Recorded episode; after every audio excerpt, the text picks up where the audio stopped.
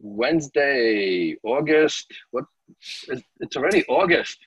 We're August 19th. uh, August 19th. I, I know that because I just had to fill out um, all my travel applications. I just came back from visiting my wife's family in Italy. They're on the green list from Ireland. And okay. everywhere you go, you have to put all your certificates. And so I've had to report that it's August 19th about three times just to get through the whole ceremony of the flight. So today's August 19th. Fantastic. So how, how was it, by the way, the travel and uh, did you guys fly there or? Yeah, we flew. I mean, I'm supposed to keep it low key, which I suppose this is the opposite of doing that on a podcast. Um, but you know, her, her, she, you know, she's obviously she, she, if, if Italy was going to be on the green list, we were going to go visit her family. So that's kind of our, um, and catch some sun on the way. But yeah, it was, uh, it, it was like, I, I think um, fascinating. I mean, the idea of social distancing for Italians is a, is a whole phenomenon. You know, like I'm not sure they they get it completely. You know, but they've you know they went through so much trauma. Um, you know, we met with a lot of people that was, it was just, you know, they'd gone through much, so much trauma beforehand that they were quite sensitive to it. And, you know, the policies seemed to be changing while we were there, you know, about what you could do. Everyone was wearing masks. Um, you know very stylish masks as you would expect from Italians. you know, of, of, of, of, course, designer masks. You know, I'm sure. which which I should ask my girls kind of what what their preference is right days. right because you're because one of your girls is going to be in Italy going to be in Italy doing design that's that's that's the hypothesis as of now so we're uh, right, you know right, right. We're, we're shooting for her to be in Florence in September so let's uh let's see but flight was half empty um, you know, we were masked. You're you know, an optimist, we were, Jim. It's half full. Yeah. Come on. It's half, it's half full. It's half full. Right, right, right. I was actually just earlier with somebody on um, like on Teams video, um, and they were right. entering, um, you know, a, a bus, right? Uh, and everybody's wearing masks. And the, the, the ironic part is, um, you know, at the airports, it's like you cannot sit next to each other at the seats in the airports because they block it off. But then right. in the in the plane, as long as the seat is sold, they pack people in. So go figure. But supposedly, yeah, the, I think the planes were you know were half empty, but you know we'll see. Mean, it's it's good to see things. Half full, man. Half full. Yeah. I'm gonna keep reminding you. You're an optimist. on, on that optimistic note, um, great. You know, we're. Uh, I'm gonna very quickly introduce him as as always. Um, sure. And, and, as always, we're gonna make that person say their last name because I I'm sure I'm gonna butcher it. Uh, he, yeah. He's certainly a good friend of mine. I do believe you know him as well. You've come across him in in the path. So Def- definitely come across him, but this will be the one of the closest meetings.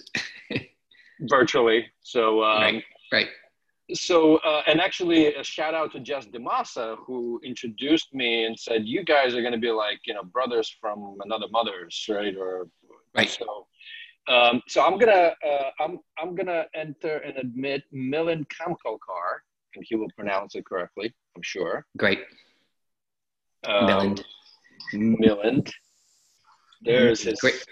hold on here we go what's up guys how are you that's a good way to do green screening looking good, looking good. This is happening. I gotta say, I'm super excited because today's the uh, you guys are the first external folks I'm getting to speak to in my new newly painted study. So I'm very thrilled. Wow, oh, we're honored as well. This is a new study. It's a new green background for podcasting, or I don't know if a podcasting per se. Just, I wanted a popping out color just to keep me awake during the day. You know? Right. so yeah, I thought you were doing it because you're going to be in you're going to be talking to someone based in Ireland, so there's a bit of green going on. Or of course, actually, Eugene slipped a message, and I said, "All right, I'm down. Let's go." down, you know, jump jump right in. I love it, but but you know, for for our listeners slash viewers, because I always butcher the the last name. So first of all, if you can actually say your name and give a little more background, because where the hell is your accent from for our viewers? I mean, I know it, but yeah, righto, righto. So uh, look, uh, so Milan Kamkolkar. That was uh, close. So yeah, according to my parents, conceived in Trinidad, but uh, born and raised, born and raised in, uh, in, in Sydney, Australia. Uh, wow. Aussie, you know, left left Sydney um, right after undergrad.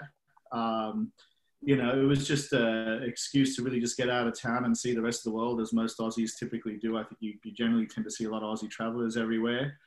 Um, and it was also a bit of motivation. You know, I got to say, I had a, um, I had a lab manager in biochem uh, who actually instigated me. I would say she's the catalyst, and I've kept in contact with her over the years.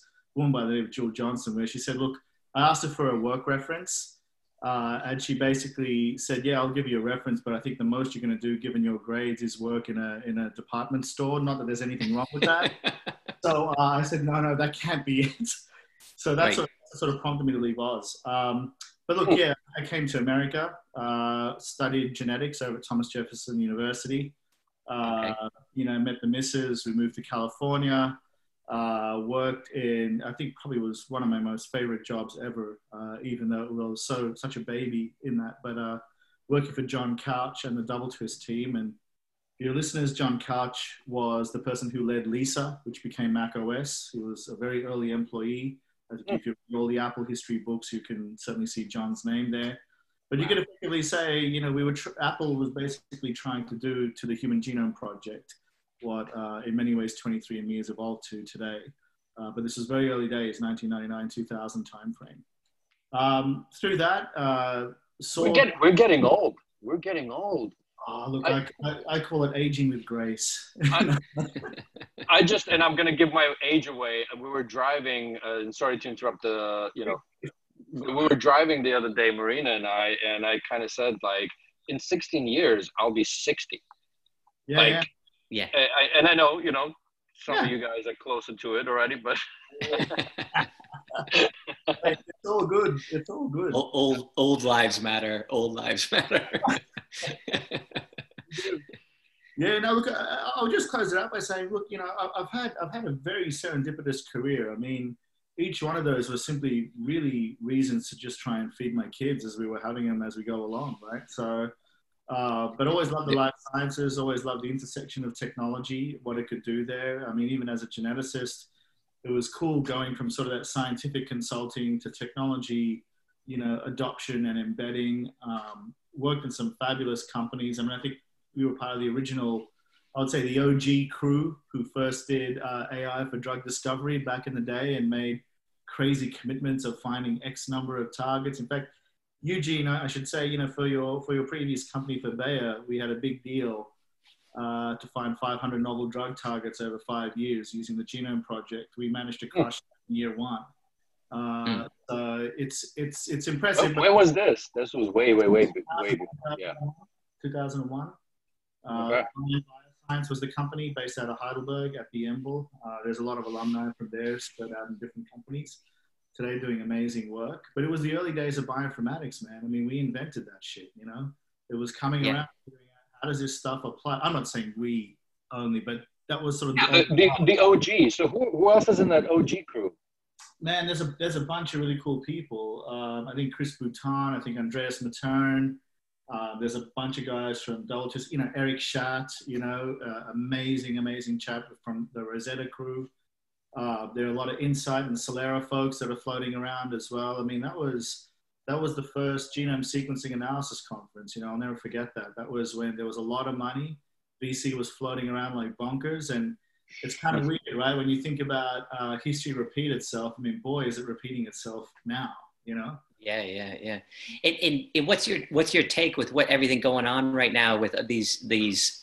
I, I, I think it's fascinating. I was looking at your background and so as a chief digital officer, right? Like, so you've done that role now three or four times or some uh, version of that? Actually, so I was part of the original digital medicine team at Novartis. And, you know, after okay. the consultants gave their blue slides, you know, we said, okay, this makes sense. And, you know, uh, but I, I, ran the AI and data science group, uh, right. digital medicines at that time. Um, and then Sanofi was the first chief data officer uh, in the life sciences industry at an enterprise level. That was yep experience. But uh, you know, but it led me to here. You know, I went back to my roots of genomics and startup again, which I, I could not be more pleased with. That's yeah. You well, with, you've been wearing a T-shirt. I mean, you know, I gotta be on point, man. I gotta be on brand, you know. so, so tell us wait, wait before tell us a little bit about Cellarity to give us the kind of the. Yeah, sure, man. Look, so look, Cellarity was an idea uh, from two co- co-founders at of the company. Uh, Avak Kahvejian, who's a, a, a, origin partner at Flagship Pioneering, who's responsible for numerous great companies out there. You know, had a role in the early days of Moderna and all these sorts of companies. But you know, if you've read anything about Flagship, you know that they pride themselves on internal invention and then funding scientific discoveries that are the first of its kind. And Cellarity is one of those models. We had this convergence, if you will, of single cell data, which is at least year to date the highest resolution of, of life, i.e., the single cell. Um, and we've had amazing advancements in machine learning and technology that's coming through now. And last but not least, uh, what was missing was truly a thesis to break the boundaries of how we look at biology. Um, and it's quite incredible, right, when you think about it, because biology is such a humbling field. I mean, it makes you realize just how little you know. And mm. when you, tr- we, we thought we could try and figure out a bit more about biology by taking the complete antithesis road of how drug development and drug discovery is done today, which is a reductionist path. Uh, you know, you, you reduce things to the smallest anatomical unit, you study it, then try and put it back together. The opposite of that in complex theory is emergence, and we took an emergent path to do that.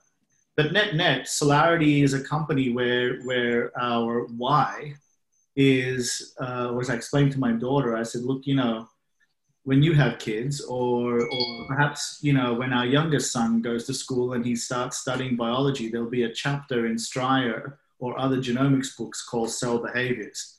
And you should know that your dad and his teammates had a little hand in doing that with sure. sponsorship. And I think, you know, the vehicle of creating this new biological hypothesis is developing medicines. That's sort of the, the venture right. vehicle that creates the value. But I think ultimately when people join Cellarity, they join it because no one's done cell behavior before. And we think it makes perfect sense in, biolo- in biology today to do so.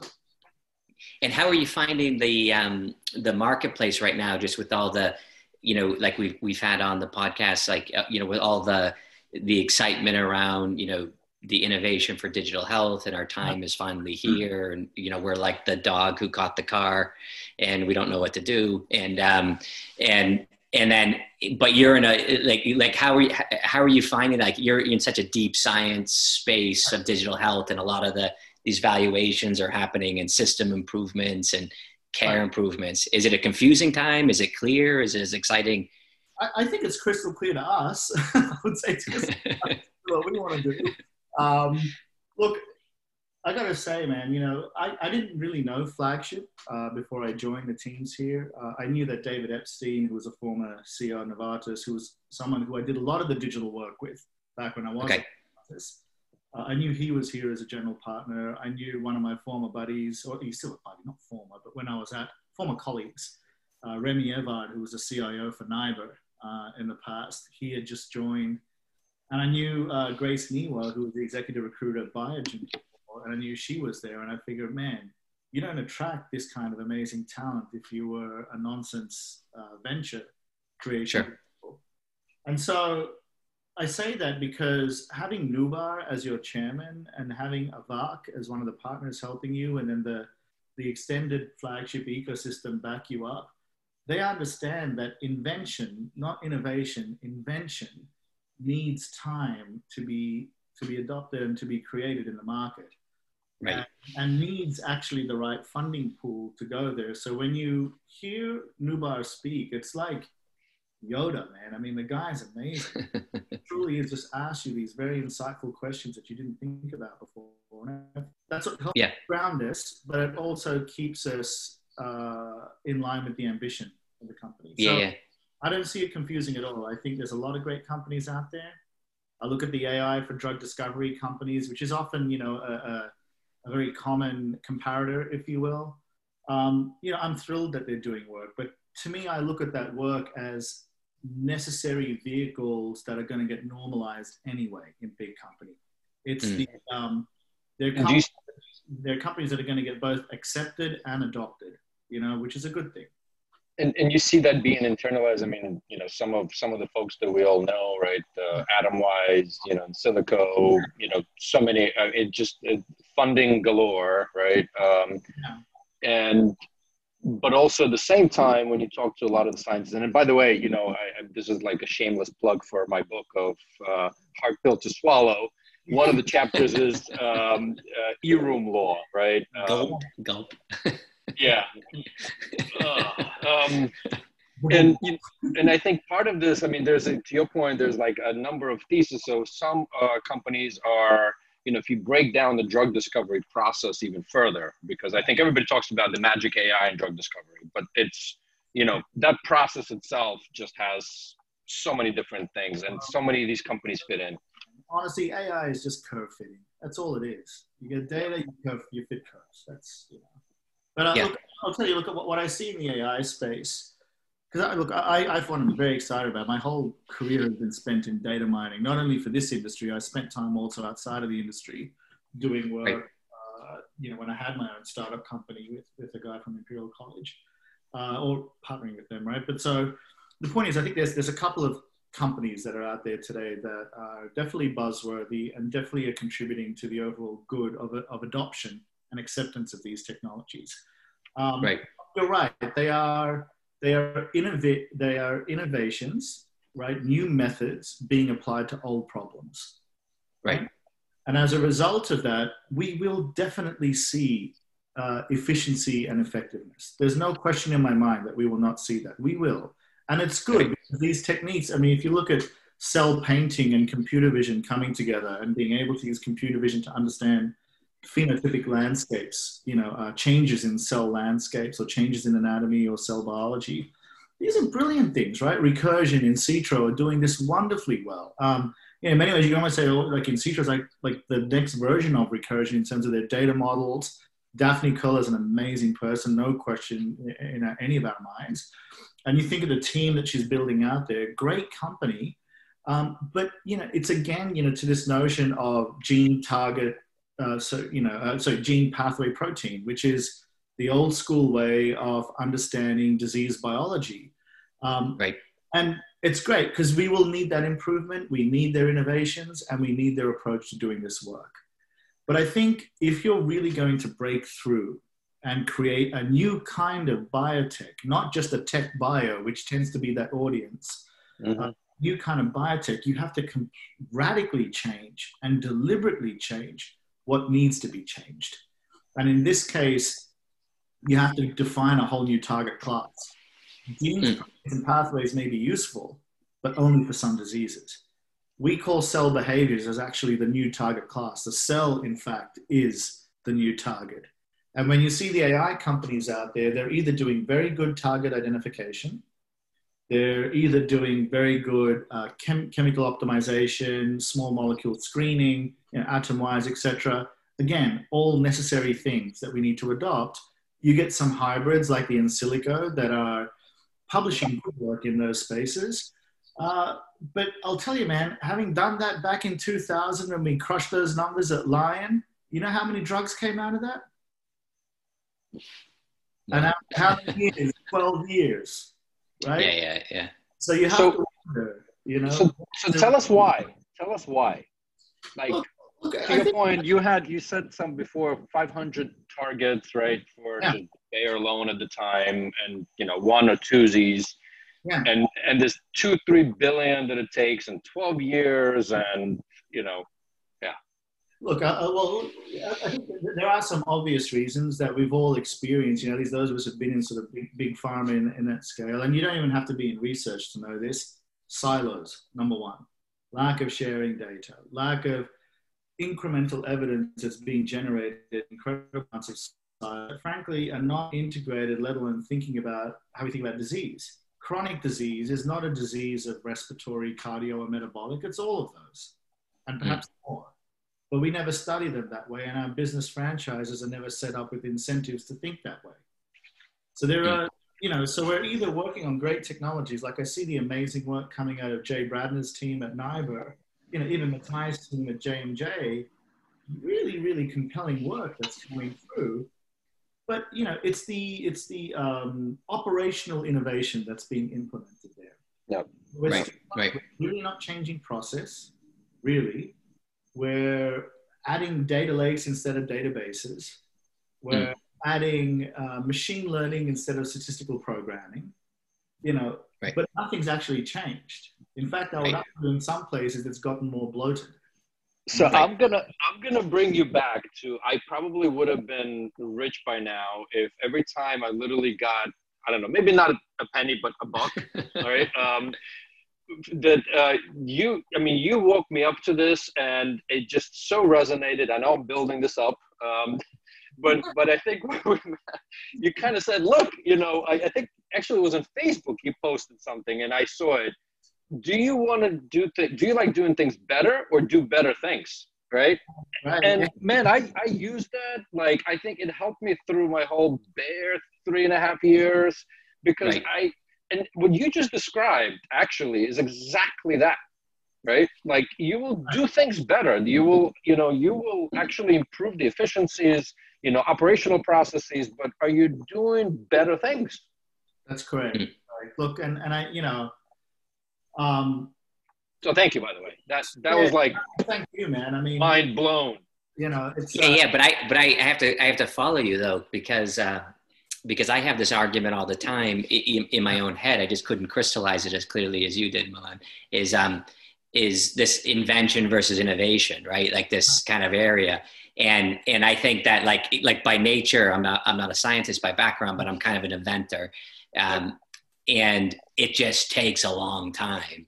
And then people that work on the innovation side of the thing piece, you know they kind of work in these cycles that are just much much smaller right? And and and pharma you know like these large organizations i'm not like hanging pharma out to dry these large organizations you know the average tenure and we've talked about this on the podcast in a role is two or three years.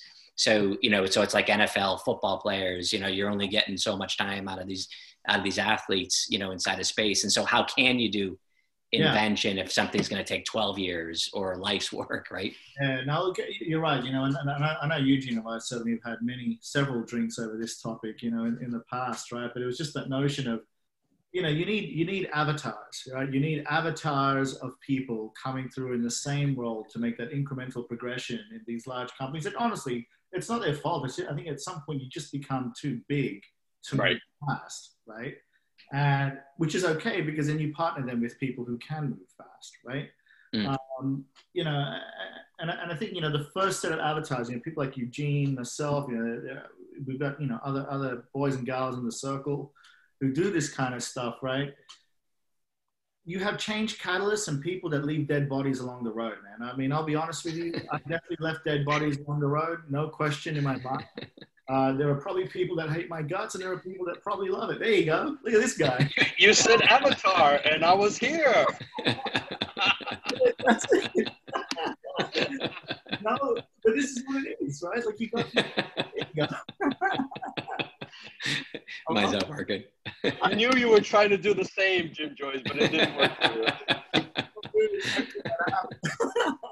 no, man, but it's it's just so funny because you see, you know, you, you have to have people that deliberately piss off the organization, so that the next Yes. person who comes in doesn't have to do that again, but can actually leverage the value of that of really breaking those ceilings of middle management, right? And just saying, look, Right.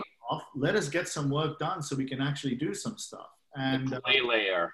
Yeah, you know, it's like permafrost. All it just needs to be done is thawed. So what happens now though? What like if we think about you know, so we're in this kind of like you know, w- w- we again we're talking about this a lot. We're in this kind of um, kind of enlightened time now of, of digital healthcare innovations. You know, targeting science, targeting better patient care. You know, efficiency. And you know, so, we, so we're in this space now. So like, and I always thought like you know the, the kind of innovations or inventions or whatever that I come up with when I go talk to pharmaceutical companies that we work a lot with, I always found that there was it, there was people that came from hardcore science, right, and then and then embraced digital from a hardcore science, and then people came maybe from more of the commercial or business side of it and embraced it very differently, and and there was like yet they they're kind of put in the same room like you know they're kind of painted with the same cloth but they're they're really and they you know the scientists might just get bored with the idea of a Livongo right you know like you know like that's kind of you know uh, very different but what happens now to us how did how did these organizations change I'm not sure they. I think it's the mindset you go into. If you know, we don't need pharma to be disrupted. Honestly, that's such a nonsensical idea. You want them hmm. to be around. If you think about disrupting pharma, why the hell are you partnering with someone you want to disrupt? It's so stupid when you think about it because it's a cash cow you can get partnership funds from. Actually, I think you know the innovation pieces where people partner, the ones that are successful are the ones that are able to implement it into an existing workflow where it can be adopted. Right? Mm. Your first goal is to get accepted. Like, is this an approach that's feasible? Number two, can this be adopted in a time frame that is reasonable enough at a cost and resource allocation that's meaningful? If you're then able to produce the evidence, that's when you get scaling up of acceptance.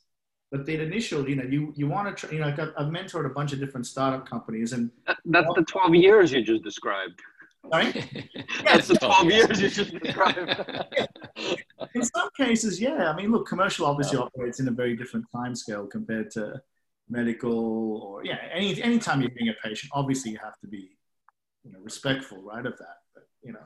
I mean, look, look, you know, at the end of the day, and I, I still remember this, uh, you know, we are talking about our human bodies, right? And, yeah. uh, and we need to be uh, cautious of that and so again, I think we we chatted with someone uh, on um, I think Nicole uh, couple, uh, last time that you know Nicole with Baker. the yeah yeah Nicole Baker um, around um, you know the the the government expediting the process now, right? Letting I mean, we'll, we'll see what that ends up as, right, in yeah. the next year or two. But yeah, no, I, I think it's fascinating, man. I, I, you could not be in a better time to be in this space. I think the technology is right. I don't think it really is no longer a technology issue in terms of getting work done. I think the jury's still out on blockchain. I don't know about that. Let's see. You know, uh, that may. That's still around. Yeah, it feels. I'm kidding. I'm it kidding. feels so 2019. Or yeah, I think I was reading an article yesterday. The U.S. Post Office put something around there to do secure mail-in ballots and stuff like that. There's a patent that they yeah. did.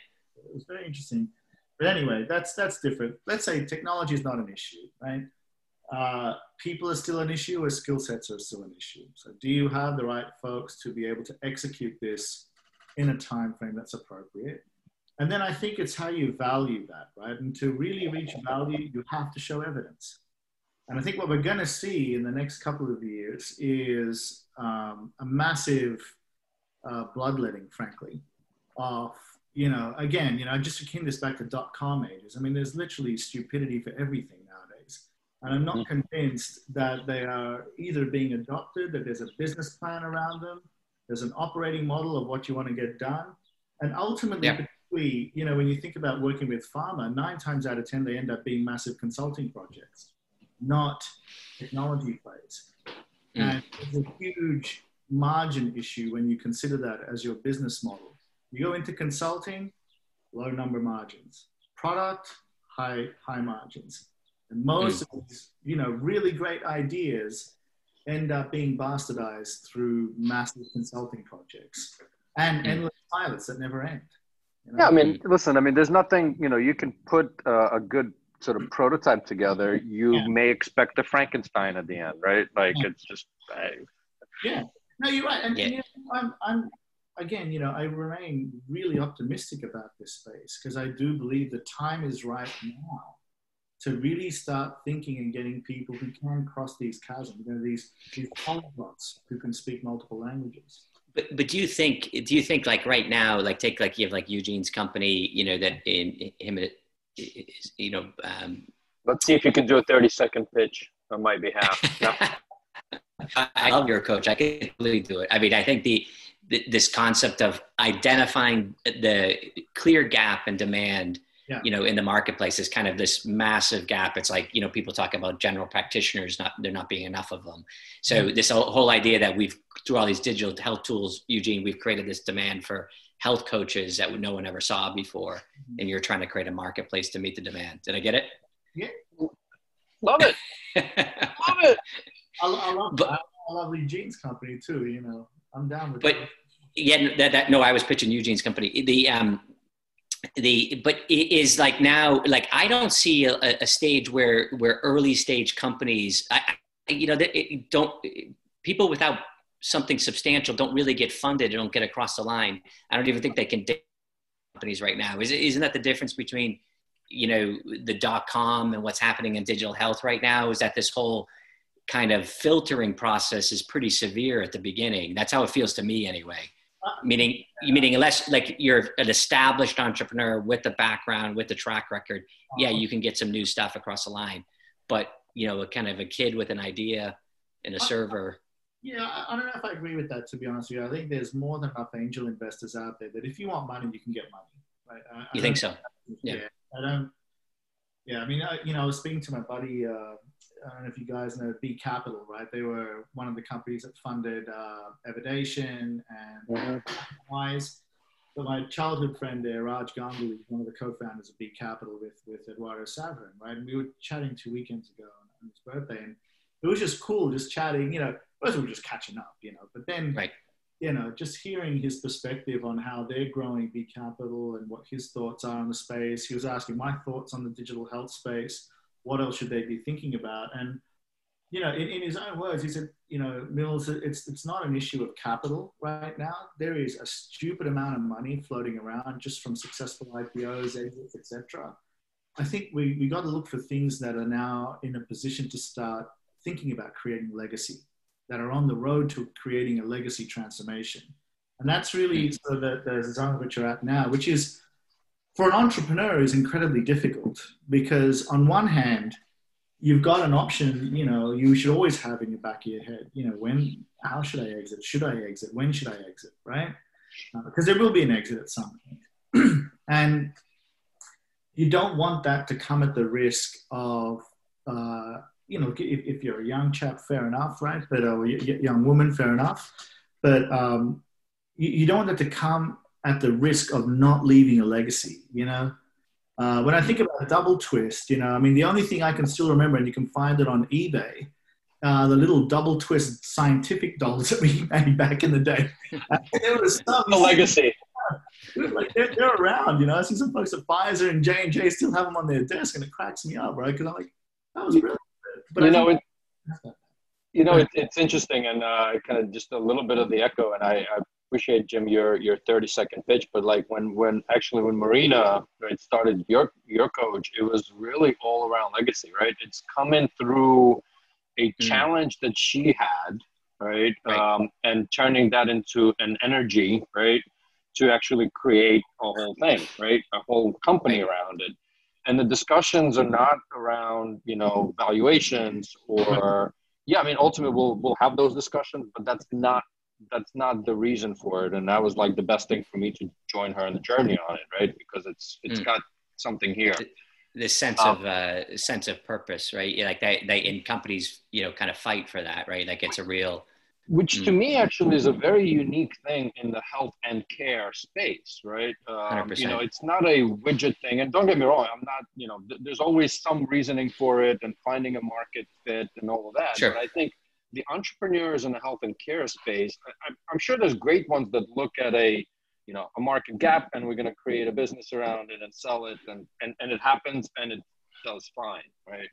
right. Um, but I guess one, one other thing, I actually personally see that I, I agree with you, Milind, that there is money around, that there's absolutely money, but I do think that, you know, at least sort of putting my old hat on, yeah. you know, the requirement was no longer you have an idea right? Um, right. You're a young entrepreneur. You needed a uh, you know team of co-founders with different expertise. That was the requirement. You know, so I, I do think that funnel of actually creating good companies because of the maturity of the digital health space has evolved over the last let's call it five to seven years. Yeah, no, I think you're right, Eugene. Uh, Eugene and, and James, right? I mean, for sure, right? you know, I think when when this thing, whole digital health stuff, really started taking off, at that time they were ideas, right? Right. were reasonable, and so we saw a lot of folks come through. Some made it, some didn't. Nowadays, I, I agree. You know, the ownership of someone who did ad placements for many years, all of a sudden coming in and thinking they can solve Medicare Part D, I'm not sure is a one-to-one translation, right? I hope um, they do. and if you think about it, most of the digital leads that tend to have either come in farm, etc., have come from that multi-channel engagement background, which is only one part of the business model. Mm. Really, But I, I actually I was thinking about this. Uh, I was thinking about this Eugene today coming in. Like if we just had to riff and talk on a subject, I thought it was really interesting. Um, like we say with my company's technology, with HealthBeacon's technology, we're we're getting to a scale that we're starting to get lots of patient stories fed back to us, and um, and then we have so we have now we have people in the digital health ecosystem that actually have our tool, right. not by design, you know, not by just because they they're on a chronic injectable medication. We're all And- human beings, and we are all patients at some point in Right. our life.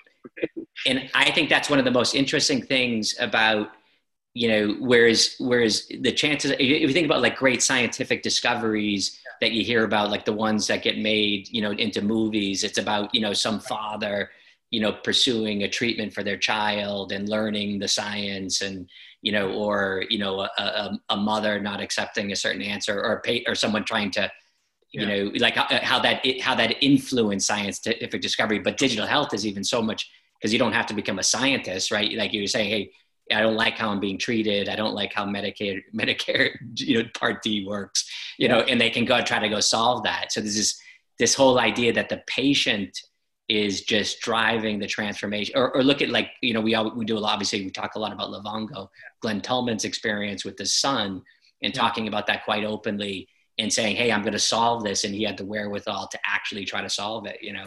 Yeah. Um, No, look, you're right. I mean, I'll, tell you, you know, on, on a personal front, Eugene knows this. You know, last year I had open heart surgery uh, in, in May, May 10th, to be specific. Completely asymptomatic leading up to it. It was a congenital issue. Nowadays, it's an oil and filter change. I mean, the cardiovascular surgeons are brilliant nowadays. It's just Wow. if they hit rate, how many of these surgeries do they do per day? Do people live? Yes. Okay, good. You're my doc, kind of thing, right? Which is which is fine. But the reality is, you know, coming after that, you know, I was getting wonderful uh, uh, post-operative care, but there were so many nuances in that post-operative piece that I thought, oh my god, I can't believe this is what you have to go through. Getting access to my own data.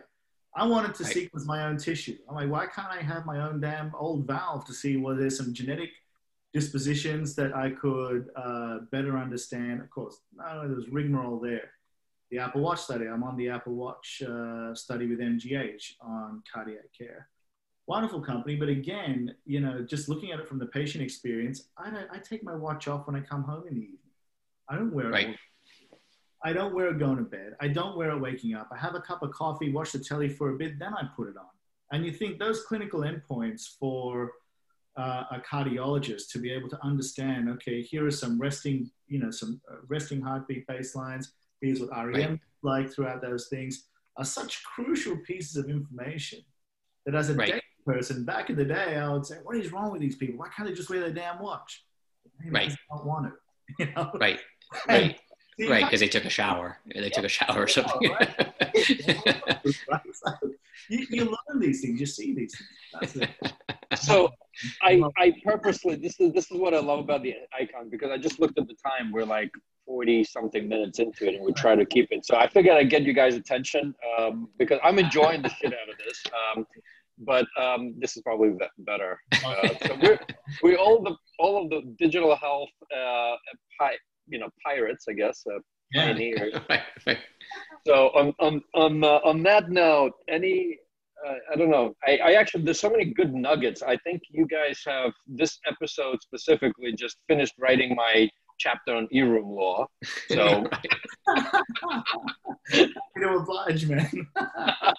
so this will get transcribed with all the full credits and all of that. But uh, of course. anyway, so on, on that note, I, I think this this was awesome. Just had a lot of fun. I, I'm surprised you didn't play with your little backgrounds, given the fact that you have green screen. Oh, look, I just. But um, Don't um, worry. Don't.